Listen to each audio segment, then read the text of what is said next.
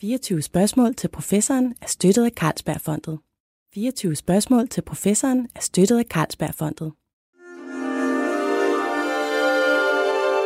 Du lytter til Weekendavisen.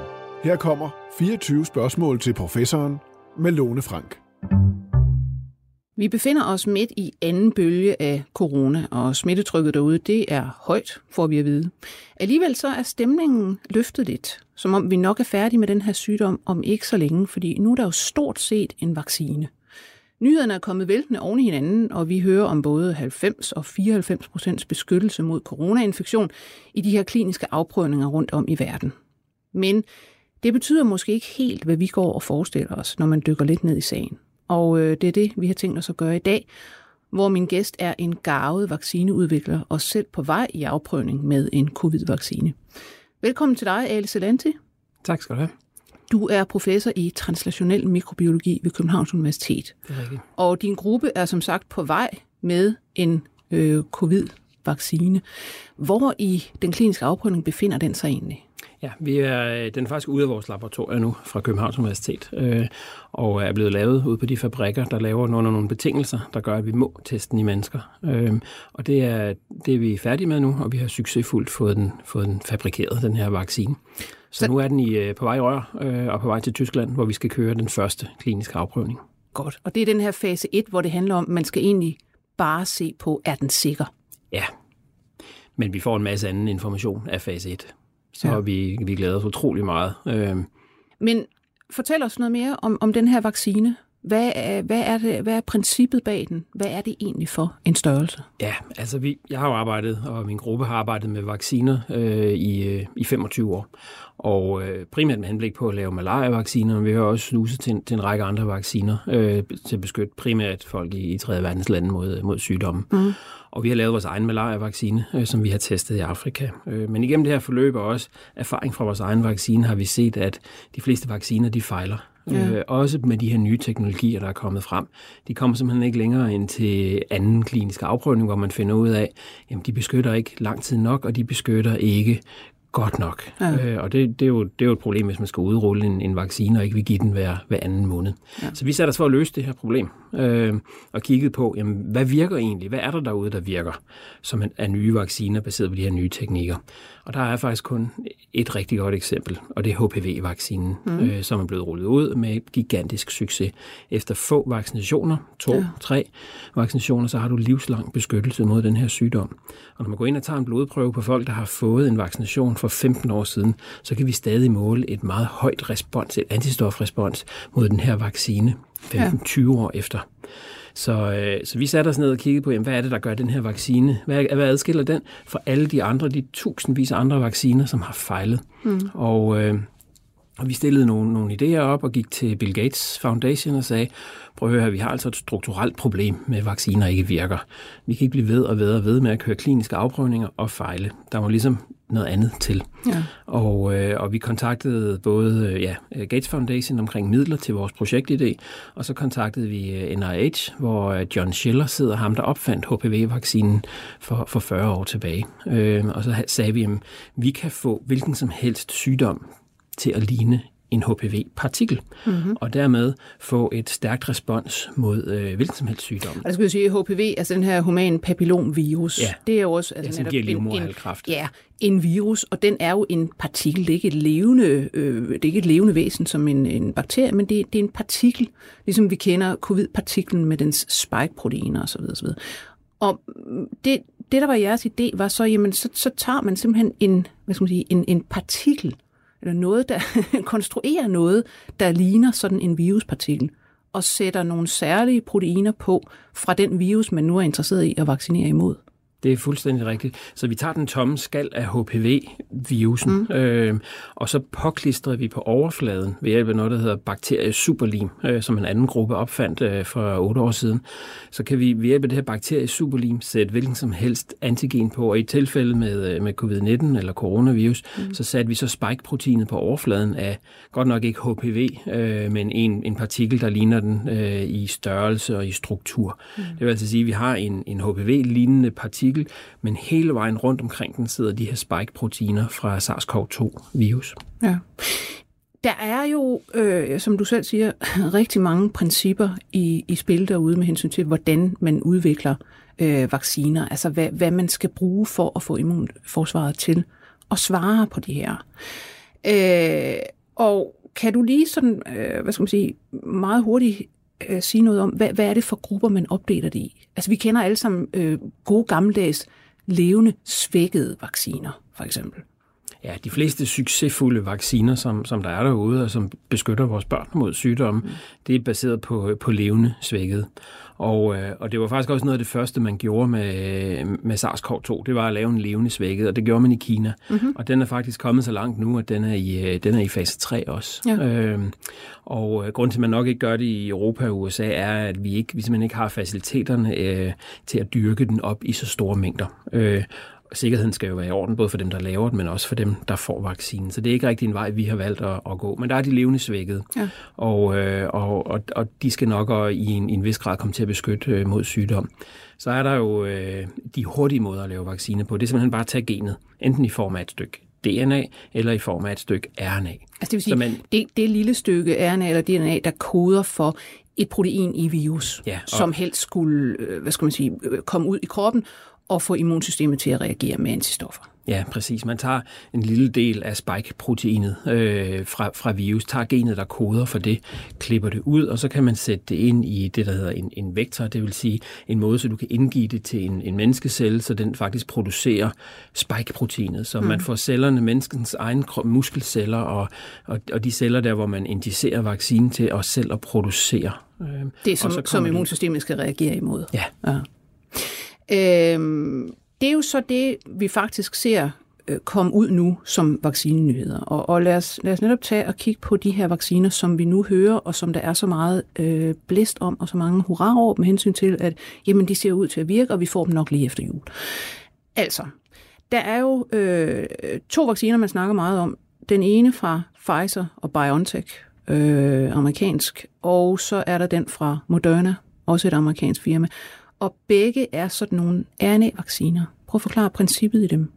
Ja, princippet er, at man tager øh, igen en lille del af, af spike, øh, genet, der koder for spike, og så laver man det om det til en, en RNA, det vil sige et lille stykke, stykke nukleotid, som så man, når man sprøjter ind i kroppen, så producerer kroppen selv spike-proteinet. Øh, og øh, og, og det, det er jo en teknologi, man faktisk har haft tilgængelig i rigtig, rigtig mange år, men akilleshælen, eller problemet med, med, med den her teknologi er, at det her RNA, man sprøjter ind, ikke er særlig stabilt. Det bliver hurtigt nedbrudt i kroppen. Ja, for det er, sådan et, det er jo et nøgen molekyle. Ja, altså, vi, vi har også selv masser af RNA-molekyler, og der er masser af proteiner hos os, der nedbryder RNA hele tiden. Ja, det er og, det, der har været problemet, ja. og grund til, at man ikke før her for nogle få år siden er begyndt at lave øh, vacciner baseret på det her, der har man nemlig fundet metoder at stabilisere det på, så det ikke bliver nedbrudt, når det ryger ind i kroppen. Det er der faktisk i, i flere uger, og kan blive ved og ved og ved mm. med at lave øh, spike-protein ind i kroppen.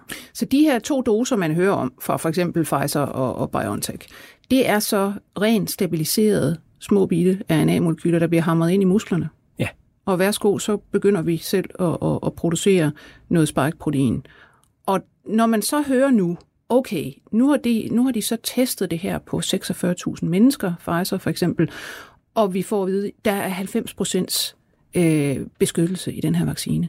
Hvordan skal vi så faktisk hvad det hedder, læse det? Fordi man kan jo netop se rundt omkring, altså både på sociale medier, men også øh, altså, hvad skal man sige, forenklede artikler rundt omkring i medierne, der siger, jamen den er simpelthen, den er stort set hjemme, den, den er bare klar, nu, nu kører vi fra efter jul. Ja, jeg, jeg føler mig lidt splittet, fordi på den ene side er, er jeg virkelig begejstret over, at man, man, man på så kort tid faktisk kan lave en vaccine, som, øh, som virker. Øh, og den kan faktisk neutralisere virus og beskytte mennesker.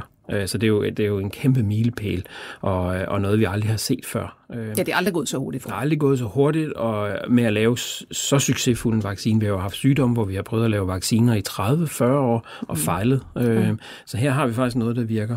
Men, men omvendt, så, er jeg, så forholder jeg mig selvfølgelig også en lille, smule skeptisk, en lille smule skeptisk til, at vi går ud og siger, at den beskytter 90 eller 94 procent. Fordi det gør den i ugen efter, man har fået anden vaccination. Ja. Øh, og, der, og det er jo ligegyldigt, sådan set. Det vi ja. gerne vil vide, det er, hvor lang tid beskytter den. Ja. ja, for lad os lige høre det, de egentlig har gjort. De har øh, indsprøjtet det her to doser i 46.000 mennesker. Øh, og så har de egentlig bare øh, ventet til de har set et antal, jeg tror det er 150 eller et eller andet, øh, mennesker, der er kommet med covid-lignende symptomer. Og så har de øh, hvad det hedder, taget blindingen af forsøget og kigget, jamen de her 150 mennesker, der, der så er blevet syge med covid, øh, har de fået placebo, eller har de fået den her vaccination? Og der har, øh, hvad skal man sige, der er der så ni, der har fået vaccinationen for hver gang, slået ni, der har fået placebo, hver gang der er en, der har fået øh, selve vaccinationen. Og så siger man, okay, den, den beskytter så 90 procent. Men der er jo også, altså, som du siger, ja, øh, det er så lige efter, at man har fået vaccinationen. Vi ved ikke, om, om de er beskyttet om et halvt år, eller tre måneder, eller hvad det nu er. Men der er vel også andre svagheder i de her afprøvninger. Øh, for eksempel den fra Pfizer siger man, jamen der er jo ikke rigtig nogen gamle mennesker blandt de her der er vaccineret. Og gamle mennesker har det øh, ofte sådan, at de er noget svære at få et immunrespons fra, når man vaccinerer dem. Og, og det er jo sådan set dem, vi gerne vil for det meste beskytte. Ikke? Er der andre interessante ting, der man ikke rigtig får at vide i de her Men det, men det er rigtigt, det du siger. Og, og dem, vi gerne vil beskytte, det er jo de immunsvækkede og de, mm. de ældre. Ja. Fordi øh, langt de fleste andre, de kommer sig over sygdommen, øh, uden, uden de større men. Så, så vi gør alt det her for at beskytte de ældre og, og de immunsvækkede. Og hvis vaccinen så ikke kommer til at virke i dem, jamen så har vi så en fallback, og det er at opnå flokimmunitet ved at vaccinere resten af befolkningen. Mm. Men for at det skal virke, så skal den jo virke i en meget høj grad. Altså så skal vi op og have 90% beskyttelse for, at, at, at smitte ikke kan sprede sig. Ja. Og, øh, og det er jo klart, at hvis, hvis nu, at den, nu har vi jo set, at den engelske vaccine, den, øh, den beskytter i, i den store kohorte, der beskytter den 64 øh, procent, hvis lige efter anden vaccination. Hvis den når at falde til det halve, så har du 30 procent, og hvis nu halvdelen af befolkningen vælger at tage vaccinen, jamen, så har du 15 procent beskyttelse, og så, har vi jo ikke stoppet pandemien, så kan du stadig ikke gå på plejehjemmet. Så, øh, så, så, så vi har altså en udfordring her, øh, hvis ikke vi kan beskytte de ældre. Øh, du spørger til, om der er andre svagheder ved studiet. Øh, der er jo klart... Øh, øh, den største svaghed er, at vi jo ikke følger de her mennesker. Jeg har ikke fulgt dem så lang tid. Det har Nej. vi ikke kunnet, fordi at, øh, at vi jo lige startede, eller de lige startede fase 3 op. Øh, en anden svaghed kunne jo være, at, øh, at, at kontrolgruppen, dem vi sammenligner mod, de, de har fået saltvand øh, som ja. overhovedet ikke gør noget. Mm. Øh, hvis de måske de havde fået en influenza-vaccine, kunne det godt være, at man havde fået, øh, fået systemet lidt i gear, og bare lige kort tid efter mm. øh, måske øh, har en mindre risiko for at få, øh, få covid-19, og det er faktisk ikke fuldstændigt er på grund af vaccinen, men på grund af nogle andre faktorer. Altså jeg tænker også over, når, når tallene er så små, altså godt nok er det 46.000 mennesker, man har i sin øh, testgruppe, ikke? Men, men man venter kun til, jamen man har øh, 150 infektioner med symptomer. Øh, det er jo et ret lille antal. Der kunne man jo godt forestille sig, at der rent statistisk måske, at så er det ikke 90 procent. Ja, og det tror jeg også er det, vi ser fra Oxford-studiet, hvor, hvor nogen melder 64 ud, og nogen melder 90 ud, og, og ja. BioNTech først meldte 90 ud. Så kiggede de på data, og pludselig var det 94. Det er jo få personer, ja. som lige skal skifte ja. fra den ene til den anden gruppe, før de her procenter altså, altså rykker sig. Ja. Øh, så det er jo en kæmpe svaghed, øh, men, men omvendt vil jeg sige til deres til deres forsvar, at det er jo også virkelig mange mennesker. Øh, ja. Det er jo ikke, fordi de har designet nogle, nogle, nogle små studier. Nej. Der er 50-60.000 mennesker, øh, som man har fået indrulleret, ja. så du har altså læger til at kigge på alle de her mennesker. Men noget andet interessant, synes jeg, er, at man har jo ikke, altså nu har vi jo ikke, vi har ikke set hele studiet. Det er ikke sådan, at, at data er kommet ud i en, øh, hvad skal man sige, en samlet publikation. Man har set nogle pressemeddelelser. Og altså, det er jo også en usædvanlig måde at komme ud med de her ting på. Man plejer at, at vente til man har altså, data og resultater og fortolkninger og lægge ud i en publikation. Anyway, jeg kommer også til at tænke på, at man har jo ikke jævnligt testet de her mennesker for coronavirus. Det vil sige, man venter bare til man har 150 mennesker, der viser symptomer. Hvis man nu havde testet alle 46.000 jævnligt for, jamen har de faktisk infektion, så havde man jo fået et bedre billede af, det kan jo godt være, at den her øh, ikke rigtig beskytter mod, lad os sige, øh, asymptomatiske øh, hvad der hedder, tilfælde. Så, så at man sådan set godt kan få en, hvad skal man sige, en vaccination, men alligevel gå rundt og smitte andre. Ja, og det rykker jo endnu mere ved tallene, hvis vi snakker flokimmunitet. Ja. Altså hvis, hvis den virker måske 70 procent mod alvorlig sygdom, og kun halvdelen vælger at tage den, men hvis så oven i dem, øh, at dem vi tror er beskyttet, faktisk kan, kan smitte moster Anna øh, på, øh, på, på hospitalet eller på, på plejehjemmet, ja. selvom han eller hun er, er vaccineret. Så det er jo en information, man enormt gerne vil have. Ja. Så er der også hele spørgsmålet om, hvornår de her så kommer på gaden. Fordi der skal jo så afsendes øh, nogle kæmpe store datapakker til myndigheder som FDA i USA og EMEA i, øh, i Europa. Hvor lang tid tager de om det her? Fordi FDA har jo forløbig udtalt, at de har i hvert fald ikke tænkt sig at skære nogle hjørner af, bare fordi det handler om covid. Altså det kommer til at tage den tid, den slags tager, og hvor lang tid er det faktisk? Jamen altså, typisk er sådan en proces jo en, en iterativ proces, hvor man sender sådan en ansøgning ind, så kommer de tilbage og siger, ah, men øh, der er faktisk lige noget her, vi gerne vil kigge nærmere på, og har et dyrestudie tilbage fra den prækliniske udvikling, som støtter op omkring det, og så videre. Og så sender man de data ind, og så skal man igennem en, den her lange proces. Øhm, og, og den tager jo tid, også fordi at de her myndigheder har jo mange lægemidler, de er ved at godkende. Der kan man sige, at vi har jo den uheldige situation, at der ikke har været kørt så mange andre kliniske afprøvninger under mm. covid-19 her det sidste år. De har været sat på hold. Ja. Øhm, så, så der er nok både noget ekstra kapacitet hos myndighederne, og så har de også gearet op. Så øh, jeg er helt overbevist om, at hverken de danske eller de amerikanske myndigheder vil, vil gå på kompromis med måden, de evaluerer data øh, men, og de vil nok speede op med, hvor hurtigt de gør det. Men det, vi snakker vel om et år måske? Nej, jeg tror faktisk i det her tilfælde, at der kan de gøre det hurtigere, og de kan vælge at have de der møder øh, dagen efter, de stiller spørgsmål. Altså man kan virkelig godt speede det op, og ikke behøve at vente på, at man får samlet alle mennesker. Det er, det er højt op på, på, på Lægemiddelstyrelsen og FDA's okay. og EMEA's. Øh. Så tror du på, at lad os sige i, i maj næste år for eksempel, Ja, jeg tror, at de første vacciner bliver, bliver godkendt øh, deromkring. Ja. Øhm, og så er så spørgsmålet om, i hvad for en grad man vil rulle dem ud, hvordan ja. man vil rulle dem ud, og ja. til, til hvem. Ja. Øhm, og, og, og det bliver jo også en proces, og under den proces vil der komme andre vacciner, som måske har en bedre profil. Vil man så vente på dem? Ja. For der er faktisk en ekstra kompleksitet, som vi slet ikke rigtig taler om. Det er jo, at det kan være, at hvis, hvis vi nu går ud og vaccinerer alle, med, øh, med Modernas eller Oxfords øh, vaccine, og så bagefter finder enten, ja, det kunne være vores, men det kunne sagtens også være nogle andres, er, er, giver en meget højere og længere niveau af beskyttelse. Hvordan påvirker det så, at de faktisk har fået en type vaccine først? Ja. Vil det ændre det respons, vi får? Er det noget, man, man kender fra andre sygdomme? Vi har set det i vores dyrestudie, at hvis man mm-hmm. giver en, øh, en type vaccine, og så derefter giver en anden, jamen så får man en anden, øh, et andet respons. Mm. Øhm, så øh, og det øger jo bare kompleksiteten af den, af den sygdom og den udfordring, vi står overfor. Ja, det må man nok sige. Altså, men, men som sagt, så har de jo ikke testet rigtig, hvor, hvor længe det her respons øh, eller den her beskyttelse øh, varer. Så det kan godt være, at vi får en godkendt vaccine i maj. Vi begynder så øh, hjemme øh, at rulle det ud øh, i forhold til, hvad politikerne på det tidspunkt beslutter, hvem der nu skal have den osv. osv.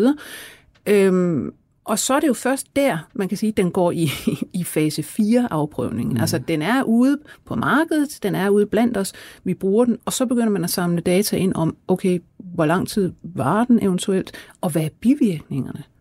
Så, så det er jo først efter, at vi får den, ja. at vi kommer til at vide noget om det. Men man kan sige, at både de, de amerikanske og de tyske studier, de har to års follow-up på deres fase 3 her. Så, så når vi kommer hen i maj, og, øh, og måske sidst på året, hvor vi begynder at snakke om at rulle vacciner ud, så skulle der gerne ligge data fra, fra de trials, som blev startet her for nogle måneder siden. Så der vil vi faktisk have svaret. Så, så, så parallelt med den beslutningsproces, der kommer til at foregå i Danmark, vil vi få øh, yderligere information om både om, om sikkerheden, øh, men mm. især også om, hvor længe de her vacciner varer. Og jeg vil godt lige, også lige pointere, at der, der, der kan sagtens være en situation, hvor man har en vaccine, som måske kun virker i, i, i kort tid, før man skal give en booster, og, og man egentlig ikke øh, tør eller vil rulle den ud til børnehaver og skoler, øh, men hvor det vil give mening at give den til nogen, som måske skal ind og have en kemoterapi for første gang, ja. og så give dem den her vaccine, lige boost dem op, øh, så er de beskyttet to-tre måneder, øh, eller, eller folk, der arbejder på et plejehjem. Ja. Men, men for lige at, i virkeligheden at, at repetere, altså hvis, hvis der sidder nogen, der ikke er helt med på øh, det her kliniske afprøvning, altså man starter i en fase 1, når vi snakker, altså alt det prækliniske, det med dyr. Der prøver man alt muligt på dyr, man kigger på deres celler, man kigger på deres væv, man kigger på alt muligt. Når man så føler sig øh, sikker nok til, at nu prøver vi i mennesker, så har man nogle frivillige, øh, ikke specielt mange eventuelt, man prøver at give et eller andet i den kliniske fase 1, og ser, er der nogle bivirkninger af det her? Øh, ser det ud til at være sikkert? Øh, og eventuelt nogle andre øh, oplysninger, man kan teste ting, altså er deres blod osv. osv. Så går man så videre til fase 2, hvor man sådan i, i en, en lidt større skala prøver at se, er der også noget effektivitet, for eksempel af en vaccine eller en behandling.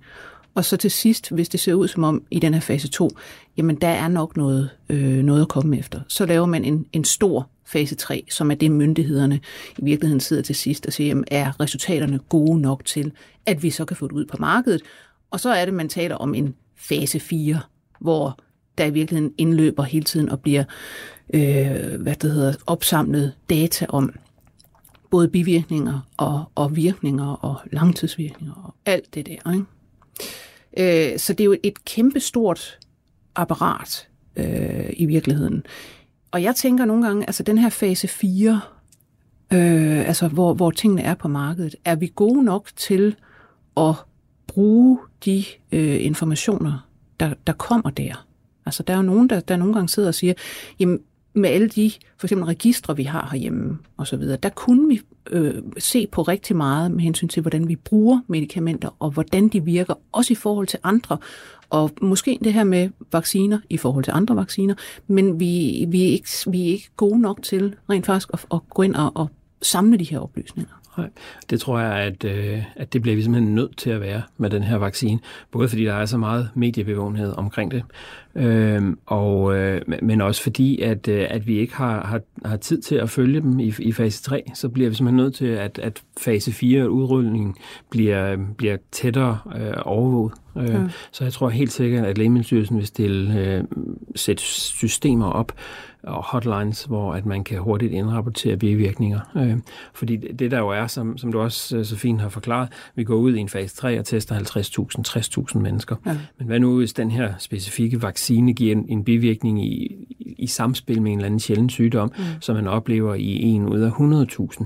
så vil du ikke fange den i det her trial. Mm. Men når du går ud og vaccinerer en million, jamen, så vil du begynde at se den. Mm. Og, og så, så skal man jo have den viden, så man kan sige, at lige netop den person, person med den her sjældne sygdom, du skal ikke have den her vaccine. Mm. Eller det kunne være, at der sker noget i ældre mennesker eller i børn, som man jo ikke har nok med af. Man har slet ikke børn med i afprøvningen, og måske heller ikke gamle mennesker.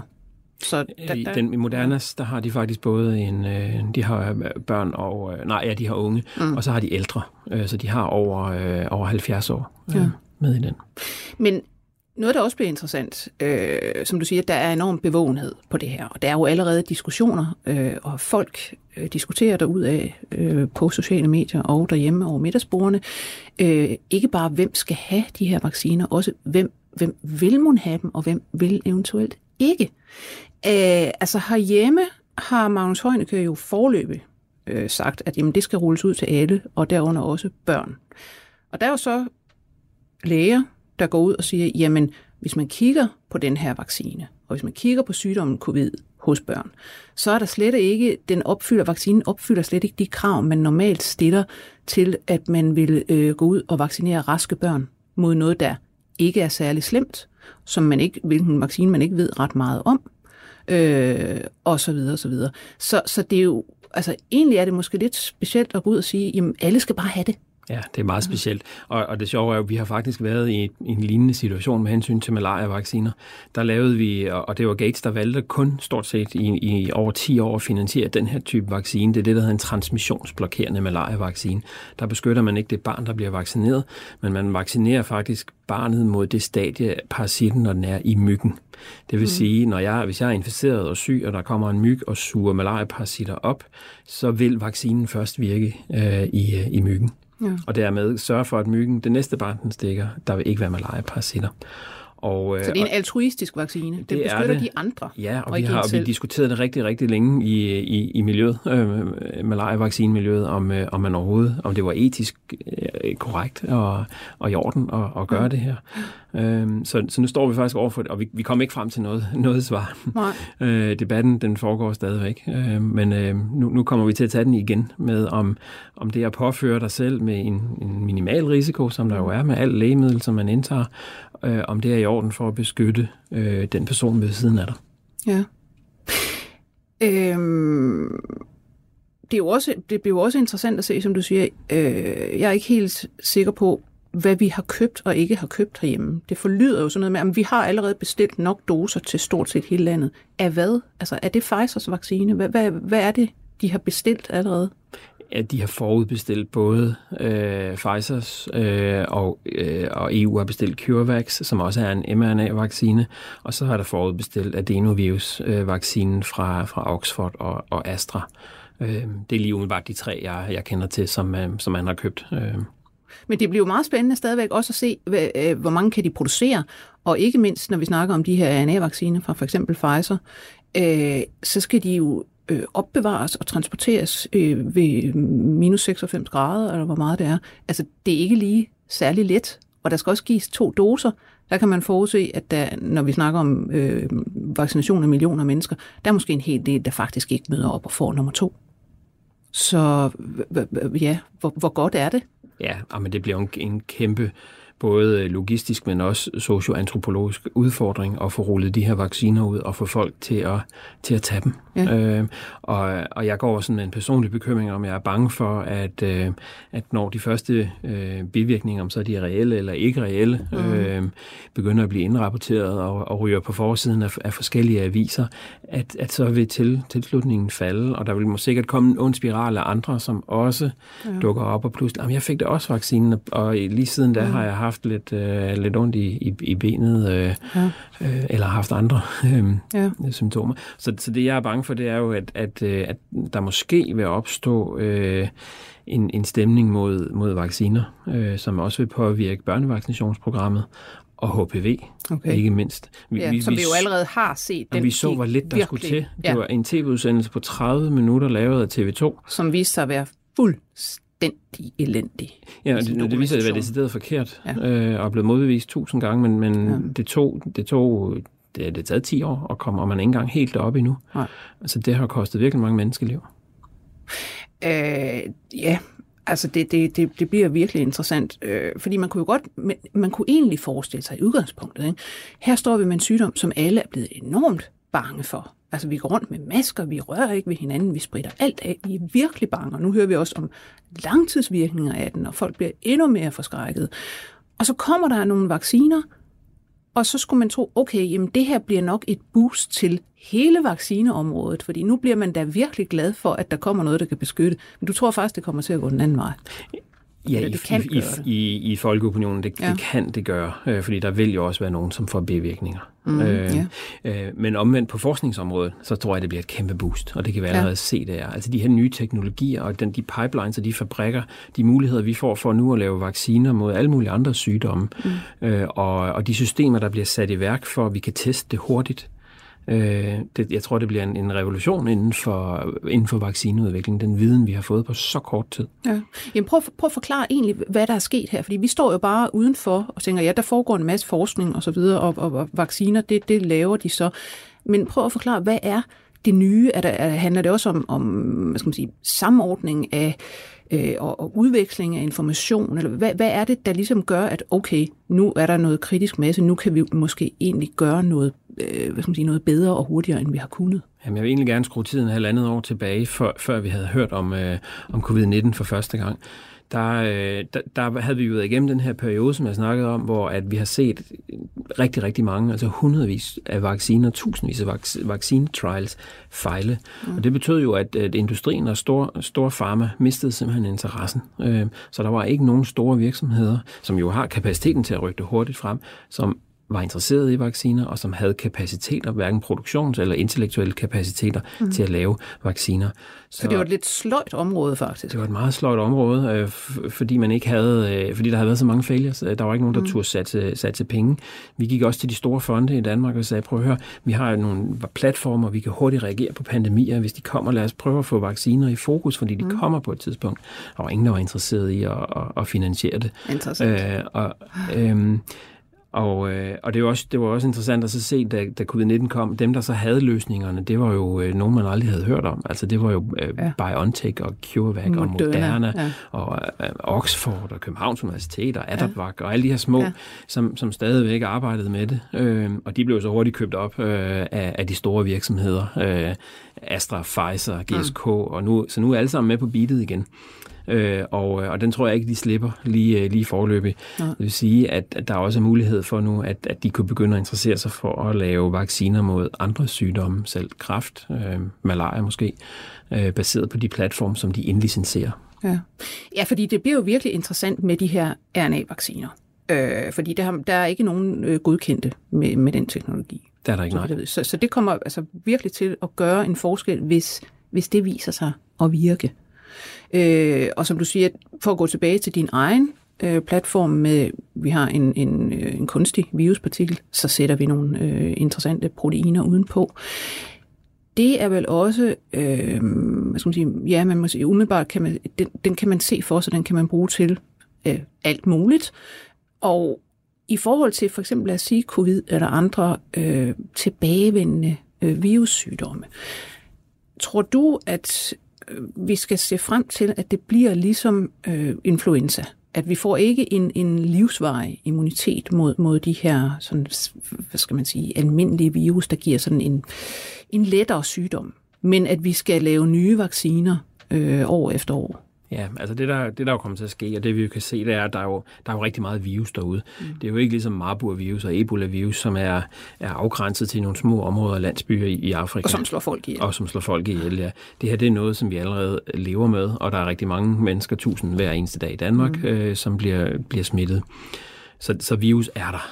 Og når vaccinerne så kommer, så vil virus stadigvæk være der. Øh, og, øh, og der vil komme et selektionstryk i visse mennesker, øh, mm. for at, at, at virus kan ændre sig i dem, for at omgå det immunsystem, som, øh, som vaccinen har givet, eller det immunrespons, mm. som vaccinen har givet. Så det vi vil se, det er, at, øh, at over tid, det vil ikke ske lynhurtigt, men over tid vil der ske en selektion for nogle andre, øh, for nogle mutationer, øh, det der hedder escape mutants, så varianter af coronavirus. Dem, der simpelthen øh, hvad skal man sige, flygter øh, eller går udenom vaccinen og finder en vej til, oh, ja. det kan alligevel... Øh... Og det vil ikke ske på en dag, det vil ikke være en mutation. Øh, det vil være en, en langsom proces af akkumulerede ændringer. Og jeg tror ikke, man skal være så bange for, at, øh, at den kan ændre sig til noget, noget værre, fordi man må næsten formode, at den har den optimale binding og, og, og violens og farlighed for, for mennesket nu. Mm-hmm. Øh, og at øh, når vaccinen så kommer, jamen, så forhindrer vi den her interaktion med, øh, mellem virus og lungecellerne. Mm.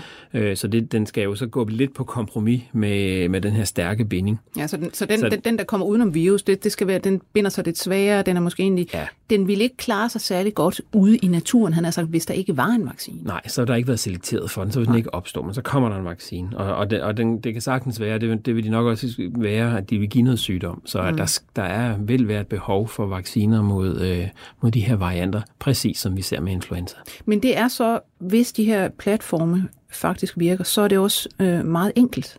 Så sætter man bare, så tager man den nye virusmutant, sætter et lidt andet protein på sin partikel, eller et lidt andet RNA-stykke, og køre ind i, i, i folk. Ja, altså fordi man, man vil nok ikke behøve at lave det store fase 3-studie igen. Og ja. Man behøver heller ikke at bygge fabrikkerne, de står der allerede. Man behøver heller ikke at indkøbe alle reagenserne, fordi det har man gjort på forhånd, fordi man er klar til det. Det vil sige, på meget kort tid, øh, så kan man faktisk øh, være, være klar før, at øh, man, man, man, kan, man kan se, hvad det er for nogle varianter, der begynder langsomt at sprede sig, og så kan man lave modeller for, om det er dem, som bliver den nye øh, mm. pandemi, og så kan man lave en vaccine på det, og faktisk være helt på forkant. Ja. Hvad for nogle sygdomme ser du for dig, at der kan komme gang i øh, vaccineudvikling i forhold til? Altså jeg ser jo, ser jo enormt gerne, at man sætter lidt skub i malaria-vaccineudvikling. Øh, ja, for lad os lige se, hvor mange er det egentlig, der dør af malaria og rammes af malaria hver eneste år? Jamen det er op mod en million, øh, og det er jo primært børn og kvinder, ja. øh, som bliver alvorligt syge. Så gå hjem, covid-19, kunne man sige. ja, mindre altså. den får lov at rase. Ja. så, øhm, så, så, så malaria vil vi jo rigtig gerne. Øh, der er jo en vaccine, som er blevet registreret, øhm, og, øh, og historien med den, den er, at den, vi startede for 30 år siden med at, at lave den her vaccine. Den har været igennem 236 kliniske afprøvninger. Ja. Øh, og, øh, og vi er faktisk endt med en vaccine, som er, er medicinalindustrien er udråbt som en succes, og den røde mm. forside her i Danmark også for halvandet år siden, at nu ruller vi den første malaria-vaccine ud i Malawi. Ja. Øh, sandheden er, at den øh, efter tre vaccinationer af børn beskytter 25 procent efter 6 måneder. Uh, ja. Øhm, og, og, og øh, vi har jo lidt været med på sidelinjen med diskussionerne mellem øh, Gates øh, og, øh, og GSK omkring, om overhovedet skulle rulles ud. Mm. Fordi på den ene side, så ruller du en vaccine ud til, til folk, og de tror, de er beskyttet, så holder de op med at sove under myggenet og ja. øh, holder op med at, at, at spise øh, forebyggende medicin. Mm. Øh, så, så der er altså nogle, øh, nogle problemstillinger her, så hvis man, kunne, øh, hvis man kan rulle nogle af de her nye teknologier, RNA-vaccinerne eller vores teknologi ud til, øh, til nogle nye malaria-vacciner. Ja. Men hvad med alle de her øh, virus, som øh, altså, vi, vi alle sammen bliver angrebet af? Altså jeg ved ikke, hvor mange i mit bekendtskab, og også mig selv, som jo får øh, symptomer af influenza, covid-lignende, og så går man op og bliver testet, det er så ikke covid. Altså der er jo alle mulige af dem. Øh, og mange, nogle af dem er coronavirus, andre coronavirus, øh, og hvor man hele tiden har hørt, jeg havde blandt andet Anders Fomsgaard inde og spurgt, hvorfor får vi aldrig sådan en forkølelsesvaccine? Ja, men de der coronavacciner, det, det kan man ikke rigtigt, det, det virker sgu ikke. Øh, kan man komme til at gøre det? Det kan man vel, hvis man kan, for den her corona. Det kan man sagtens. Altså, man, man, det er jo, øh, de fleste forkølelsesvirer er jo coronavirus, og, mm. og, øh, som, som har den samme struktur, så dem kan man jo godt øh, beskytte mod. Øh, det er et spørgsmål om, øh, om, om omkostningerne. Det bliver dyrt, fordi der er mange forskellige varianter, så hvis du gerne vil beskytte, så, så skal du lave Men en stor cocktail. kan man ikke forestille sig, hvis man netop får RNA-vacciner for eksempel til at virke, eller sådan en øh, kunstig viruspartikel med et lille stykke protein på, at så laver man en pan-vaccine. Altså man kan lave en cocktail af RNA øh, fra flere forskellige, altså en hel række af de her virer, kører den ind med det samme. Ja, det er jo den store drøm for os, ja. for os alle sammen, øh, og vi arbejder også på en pan-influenza-vaccine, og det er der mange, der gør. Og vi var faktisk i gang med at lave en pan-influenza-vaccine på vores platform, da covid startede. Så derfor var vi lidt ligesom i, i, i gang, øh, og, og, og man vil gøre præcis det samme med corona. Øh, men det, bliver, altså, det, det er svært at finde øh, lige præcis den akilleshæl, som samler mm. mange forskellige øh, vira øh, og, og lave en beskyttende vaccine. Nogle af dem vil lave escape, øh, og, og, så, og så er man lige vidt. Ja. Så, og man skal også veje det op imod øh, de risici, der er. Øh, altså der, der vil være nogle bivirkninger, der er, der er også nogle logistiske udfordringer og, mm. og økonomiske udfordringer. Ja. Så er, er, det, er det i vores interesse at beskytte mod en, en forkølelse, som lige giver lidt, mm. en lille smule feber et par dage lidt hoste, og så tilbage på arbejde. Mm. Det tror jeg ikke, der er. Men så kunne man omvendt sige, hvis vi ser, kommer til at se et boost i vaccineudviklingen, øh, så kunne man jo forestille sig, måske, at øh, kræftområdet bliver noget, hvor flere går ind i og prøver at se, kan man ikke faktisk udvikle øh, vacciner mod kræftformer? Ja. Hvad, hvordan Jamen, har du det med det? Du er jo selv interesseret i det. Ja, og vi var også, øh, vi har faktisk øh, lavet en, en brystcancervaccine på vores platform og, og udlicenseret den til Expression Biotechnology, så sammen med dem skal vi så snart, at, at vi på den anden side af covid-19 her teste den i, i mennesker, øh, altså i kvinder med, øh, med, med, med brystkræft, øh, her to positiv brystkræft, hvor vi altså får et antistofrespons mod, øh, mod, mod kræftcellerne øh, så man er fri for at give antistof og kemoterapi. Mm. Så det, det er vores håb. Og det, det sjove er jo, at mange af de her virksomheder, som har snakket om, CureVac og øh, øh, BioNTech, de har udviklet deres teknologi med henblik på kræftbehandlinger. Mm-hmm.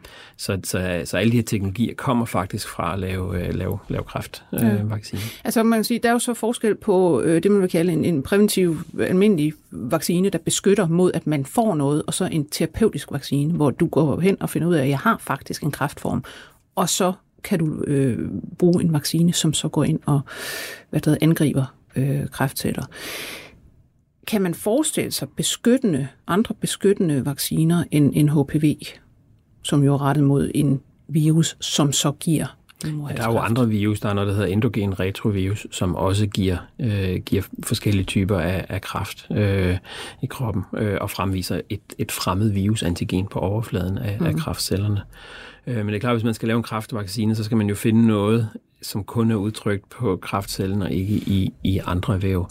Og, øh, og lad, os, lad os antage, at vi ender med at stå med en platform, som meget effektivt kan bryde den her tolerance mod egne antigener og få et effektivt respons. Så bliver den næste udfordring jo faktisk at finde, hvad er det for nogle ting, der adskiller en kraftcelle fra normalceller. Mm. Og ofte er det jo ikke et enkelt protein på overfladen. Det protein vil også være andre steder i kroppen. Ja. Man må vel også sige, at en, en stor udfordring ved kræft, det er, at det jo øh, i sig selv, altså det er en, en sygdomsproces, hvor øh, det er nogle celler, der muterer og slipper ud over øh, kroppens normale og cellernes normale øh, mekanismer for at holde øh, en celle til en vis antal delinger. Nu begynder den så pludselig, den er udødelig, den begynder at dele sig på alle mulige måder, og der sker flere og flere mutationer hele tiden. Så hvis man vaccinerer mod man sige, nogle proteiner, der sidder på overfladen af de første celler, som har lavet den her kræftsvulst, hvis det er en svulst, så kan man regne med, at når man så kommer med en vaccine eventuelt, jamen så vil man igen lave det her selektionstryk, altså evolutionen går i gang, og alle mulige andre øh, mutationer i de her kræftceller mm. vil måske gå udenom. Ja, fremtidsscenariet bliver jo, at man, øh, og, og vi er jo allerede på vej derhen, at man, øh, man tager en biopsi fra en, fra en tumor, og så kigger man på, at øh, hvad, hvad for nogle mutationer øh, finder vi, hvad for nogle proteinændringer øh, ser vi i, øh, i, i kraftcellen, som vi ikke ser normalt. Det kan godt være, at det ikke er dem, der har forårsaget kræften, men de er i hvert fald delt sig sammen med kraftcellen. Mm. Så vil man kunne måske designe en RNA, hurtig RNA-vaccine, øh, måske allerede på efter et par dage, man har taget biopsi, og så vaccinere mod den her øh, mutation. Øh, og, og det er jo rigtigt, så vil der være en selektion. Øh, og så skal man gøre det igen og igen og igen. Men man kan godt forestille sig sådan et scenarie, hvor man hele tiden holder øje med, hvad er det for nogle mutationer, og at, vil de være tilgængelige for, øh, for T-celler og for antistoffer, og giver det mening at lave en vaccine, og så lave vacciner, som man så konstant ændrer, som altså får sådan en personlig øh, behandling. Øh, mm. Men der er vi jo ikke endnu med at Nej. så hurtigt at kunne lave RNA-vacciner. Nej. Men det bliver jo netop, som du siger, interessant at se på den anden side af det her, eller altså bare fra nu af, øh, om hele området også øh, bliver et andet med hensyn til, at man, altså nu snakker vi netop altså, øh, præventive vacciner, som man jo giver til raske. Og det er jo der, der kan være problemer i folkedybet med, at jamen, vi vil ikke acceptere nogen som helst form for bivirkninger, når det er til raske mennesker, og vi tror for øvrigt også, at der er bivirkninger, som man måske kan vise, at der formentlig ikke er, så vi vil slet ikke have de her, men hvis vi snakker terapeutiske vacciner, så er det jo behandlinger lige pludselig, og så, så har det også en anden klang. Ja, øh, det har det, og jeg tror, at, jeg tror helt klart, at det, det bliver fremtiden, og det kommer til at afløse mange af de terapier, hvor man bruger antistoffer, som er meget dyre. Hvis man kan få et, et RNA til at enten at, at kode og producere et antistof, faktisk ikke som en vaccine, men som et helt antistof, som man så har i kroppen, eller en vaccine mod samme target, som antistoffet binder. Mm. Øh, man kan tage kolesterol som et eksempel. Der har man nogle proteiner, som, man, øh, som, som er med til at regulere niveauet af kolesterol i, i blodet. Og øh, hvis du har meget høje høje niveauer af, af kolesterol, øh, så kan man få et antistof øh, indgivet i sit blod øh, som en behandling, som neutraliserer og fjerner det her protein. Det er en dyr behandling, og den skal mm. gives livslangt hele tiden. Hvis man kunne lave en vaccine, som øh, neutraliserede øh, det, her, det her protein, øh, så man kom tilbage til den ligevægt. Ja. Øh, det var bare et eksempel. Lad os tage uh, her til sidst din egen covid-vaccine, eller jeres egen, for det er jo en, stor, øh, altså det er en stor gruppe, der arbejder på det her. Ja, vi er en meget stor, stor gruppe, som har arbejdet meget, meget tæt sammen, og også med nogle, nogle virksomheder. Hmm. Hvornår øh, kommer den i fase 3, regner du med? Øhm, altså nu her til i slutningen af året, der starter vi fase 1. Og, øh, og der vil du, du, du fortalte tidligere, der vil man primært kigge på, øh, på bivirkninger. Men en anden ting, vi vil gøre, det er jo også at finde ud af, hvad for en dosis kan gives, mm. og hvordan skal det formuleres. Det vil sige, hvad, hvad for nogle hjælpestoffer skal den blandes sammen med, for at give det maksimale respons. Ja. Når vi har de data, det vil vi jo få jamen, allerede i, i, i februar, så vil vi, vi vide, øh, så kan vi starte øh, fase 2 øh, og fase 2 vil glide over i en fase 3, det vil sige, at man starter altså med øh, måske 1000 mennesker, øh, mm. måske 500, øh, så man vil give den her vaccine, og, øh, og igen holde øje med bivirkninger, og hvad for en type respons får vi, og, og ser det konsistent ud, at alle de her mennesker, vi vaccinerer, de reagerer. Derefter vil man inkludere de samme 500 mennesker i fase 3, mm. øh, og, og køre den op til, til 30.000. Øhm, det, der er kompliceret en lille smule, det er, at der skal være et vist smittetryk. Så der skal jo... Ja, for ellers så får man simpelthen ikke nok, man, får får ikke ikke testet, data. der er ikke nok, der, der bliver smittet. Nej, det er den ene ting. Den anden ting er, at, øh, at rent etisk, så skal vi holde op imod øh, best standard øh, in, in practice, og det vil jo så være nok Pfizer-vaccinen måske, Ja. øh, hvis den er blevet øh, Ja, det er ulempen ved dem, der kommer efter den første. Altså, der skal man... Ja, vi skal enten være lige så gode øh, Eller eller, bedre. bedre. eller bedre. Ja. Ja. Øhm, og, det, og det er jo fint. Øhm, vores udfordring er bare, hvis vi er bedre på øh, at give et længere respons, mm. øhm, så, øh, så kommer det til at tage lidt tid, før at vi kan registrere vores over, øh, over Pfizers for eksempel. Ja. Øhm, så vi har jo, øh, et, vi har jo øh, sammen, vi samarbejder med Bavarian Nordic, fordi det er alt for stor en opgave for en, en, en lille universitetsgruppe og en lille spin-out virksomhed at køre de her kæmpe studier. Så, øh, Det er så dyrt. Det, det er både dyrt og, og, og kræver også noget, noget, noget know-how og øh, noget ja. logistik, som vi slet ikke har. Ja. Tror du, at det bliver en, lad os sige, øh, at vi går over i en anden fase af den her pandemi nu ved, at nu kommer der nogle vacciner, man begynder at rulle dem ud, og så ser vi fremover, i virkeligheden måske over flere år, en kamp mellem forskellige typer vacciner. Ja, jeg tror, jeg tror, de første vacciner kommer til at blive rullet ud. og Jeg tror, de, de, de meget specifikt kommer til at vælge nogle persongrupper. Øh, det er hospitalsmedarbejdere, plejehjemsmedarbejdere, mm. øh, og måske også vil man også prøve at se, om man kan få et respons i, i ældre. Øh, mm.